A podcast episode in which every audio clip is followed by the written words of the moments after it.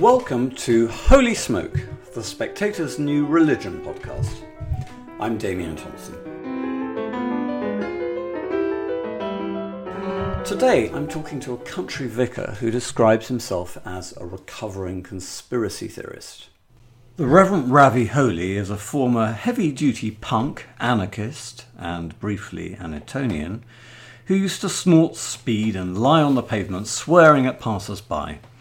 He once told me far-right gangs wanted to kill him because he was, as he put it, a packy, a punk, and a puff. Actually, I was only two of those things, he added, but it's difficult to convince a neo-Nazi you're straight when you're wearing makeup. Ravi dabbled in the occult and told anyone who'd listened that the world was controlled by the Illuminati. Then he became a born-again Christian, but still a conspiracy theorist, before moving to the Church of England and, partly thanks to arguments with me years ago, ditching all the paranoid fantasies. Then, this year, respectable vicar in Kent, he got in touch with me and said, "Those loony conspiracy theories are all over social media, including Facebook. Ravi, remind me what you told me." Well, I probably referred to the time where we first met and you confronted me. You did an intervention on me and my conspiracy theory habit and said, "Look, this stuff is all just nonsense and, and worse than that." Well, I said it was bollocks. Well, you probably did, but I, I couldn't possibly comment. But uh, and, and you also pointed out the connection between conspiracy theories and sort of far-right Nazi conspiracy theories, thinking um, the, the whole the idea of the myth of the Jewish conspiracy, Protocols of the Elders of Zion, and that sort of stuff, which obviously bothered me. And that, and that was actually the beginning of my journey out of conspiracy theories, because I was alarmed by that and I looked into it and discovered that you were right.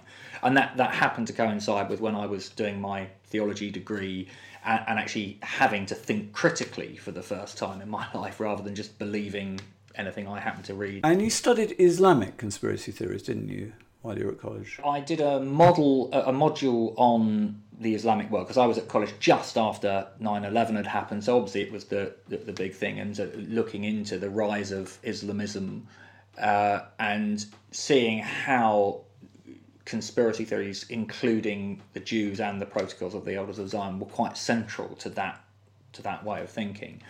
So I think really when I went to theological college and, and did my theology degree, that was the first time I'd really had to to think critically and to actually back up anything I wanted to say with, with facts and arguments, rather than just saying, "I feel that this is true," or "I read this in a book and believe it."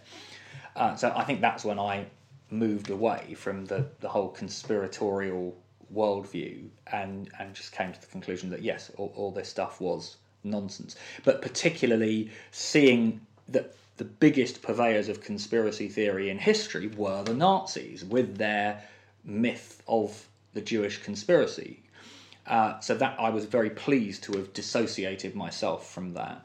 And, and this is the thing that I am now seeing more and more frequently, which disturbs me greatly, that particularly on Facebook, friends of mine who, you know, would think of themselves as left-wing or liberal, And, and, and probably sort of new agey type, are recycling the Nazi idea that, that Jews, and, and particularly the Rothschild family, seem to get singled out, are effectively the secret rulers of the world. And th- this has become almost an established fact among a whole group of people. And they're depicted as such in cartoons. Yeah, uh, uh, which again has a, I mean, that, that has a uh, has a history within Nazism, doesn't it, of, of all those cartoons of, of, of hook-nosed Jews rubbing, you know, holding the globe in their hands. And of course, one of the things I looked at in my module on anti-Semitism is in, in the Islamic world is how frequently those cartoons appear in the Arab world. I mean, again, it's the unwitting reawakening of, of Nazi tropes and Nazi ideas.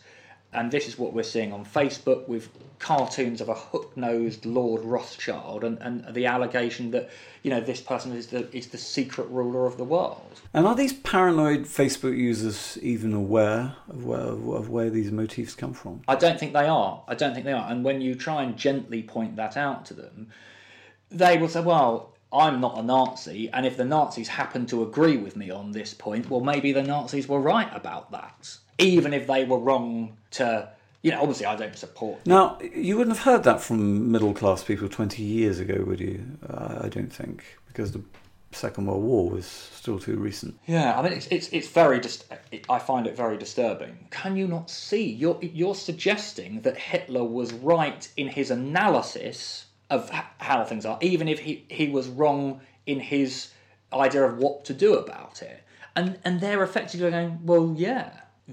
Or they'll say, well, I'm not saying all Jews are involved, but certainly the Rothschilds are. But again, this is where it gets quite tied up with uh, with Israel, because they'll then, as soon as you say the word anti-Semitism, they say, no, well, you're just doing propaganda for the Israeli government.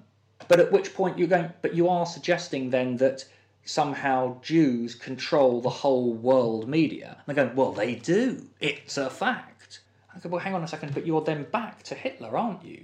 I mean, it's it's crazy. Well, I've got a number of theories about where this is coming from. One of them has to do with quite intimate contact between the activist left in the West and Muslim radicals, Islamists. Hanging around with these these um, Islamists has introduced middle-class left-wingers to anti-Semitic fantasies or caricatures, which they've embraced. Hmm. That's well, that's that's quite possibly true, but and, and because there has been obviously a an alliance of those two movements, and in fact, a good friend of mine who I'm meeting for a, a meal later on tonight, who you know he's much more left-wing than I am. He's a card-carrying socialist, and he actually, I think he. quite a long time ago, long before there'd been, you know, the sort of latest crazes about anti-Semitism in the Labour Party, uh, had just stopped going to any Free Palestine type marches or any other groups in, in, in that sort of world, because he couldn't take the anti-Semitism. He said it was just too, too strong.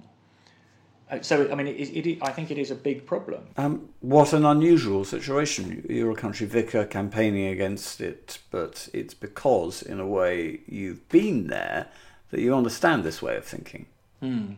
Well, I, in a way, though, I almost don't understand the way of thinking anymore, even though, you know, I... I had it many years ago. I suppose it's much in the same way that, you know, I was an alcoholic, I'm twenty-eight years sober, but I it doesn't mean that drunks don't annoy me now. I mean, they do. If, if someone is drunk and rambling, it, you know, really, I'm just annoyed that I'm having to deal with a drunk, rather than thinking, well, of course, that was me twenty-eight years ago.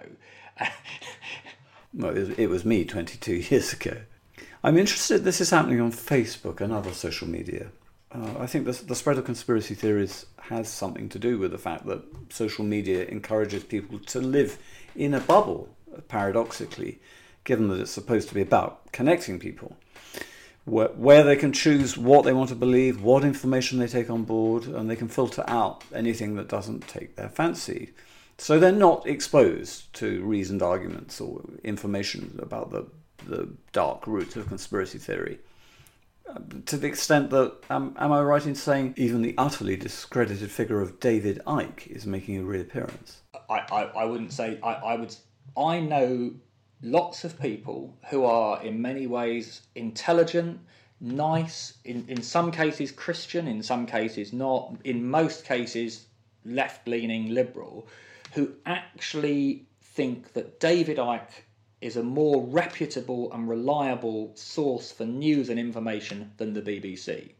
They they they but they, they take what David Icke says as as gospel. I think it's interesting. You mentioned the B B C. There's also a media outlet called R T, Russia Today, it used to be called, funded by Putin, and its mission is to spread every conspiracy theory going, because it's worked out, I think quite cleverly, that it's easier to destabilise Western society by spreading conspiracy theories than, than by offering people, you know, embarrassing pro-Kremlin propaganda. So every time there's a disaster or a terrorist atrocity, whatever, an implausible and disorientating explanation will be floated in some shape or form by Russia Today. I mean, would you agree? Anytime anything happens, all the people who are, who believe in the sort of New World Order conspiracy theory as propagated by David Icke just assume that every event that happens has been orchestrated by the New World Order for some devious purpose, but they're never quite, I'm not entirely sure what, but certainly uh, they think that, you know, every terrorist attack, whether it was uh, the Paris attacks or the Orlando attacks or you know, nine eleven, the mother of them all, were f- what they call false flag attacks. So they've been perpetrated by the New World Order stroke Illuminati in order to scare the population, so the population will then accept extreme counter-terrorist measures, which are actually a, a Trojan horse to bring in a one world government, whatever, whatever, whatever. And, and and people will then, when I then say, well, clear, no, clearly nine eleven was, you know, conducted by ex- Islamic extremists. I mean, they took responsibility for it, and we know they did it, and we knew it was going to happen at some point. And they'll say to me, are you really so naive that you actually believe that Osama bin Laden was responsible for nine eleven?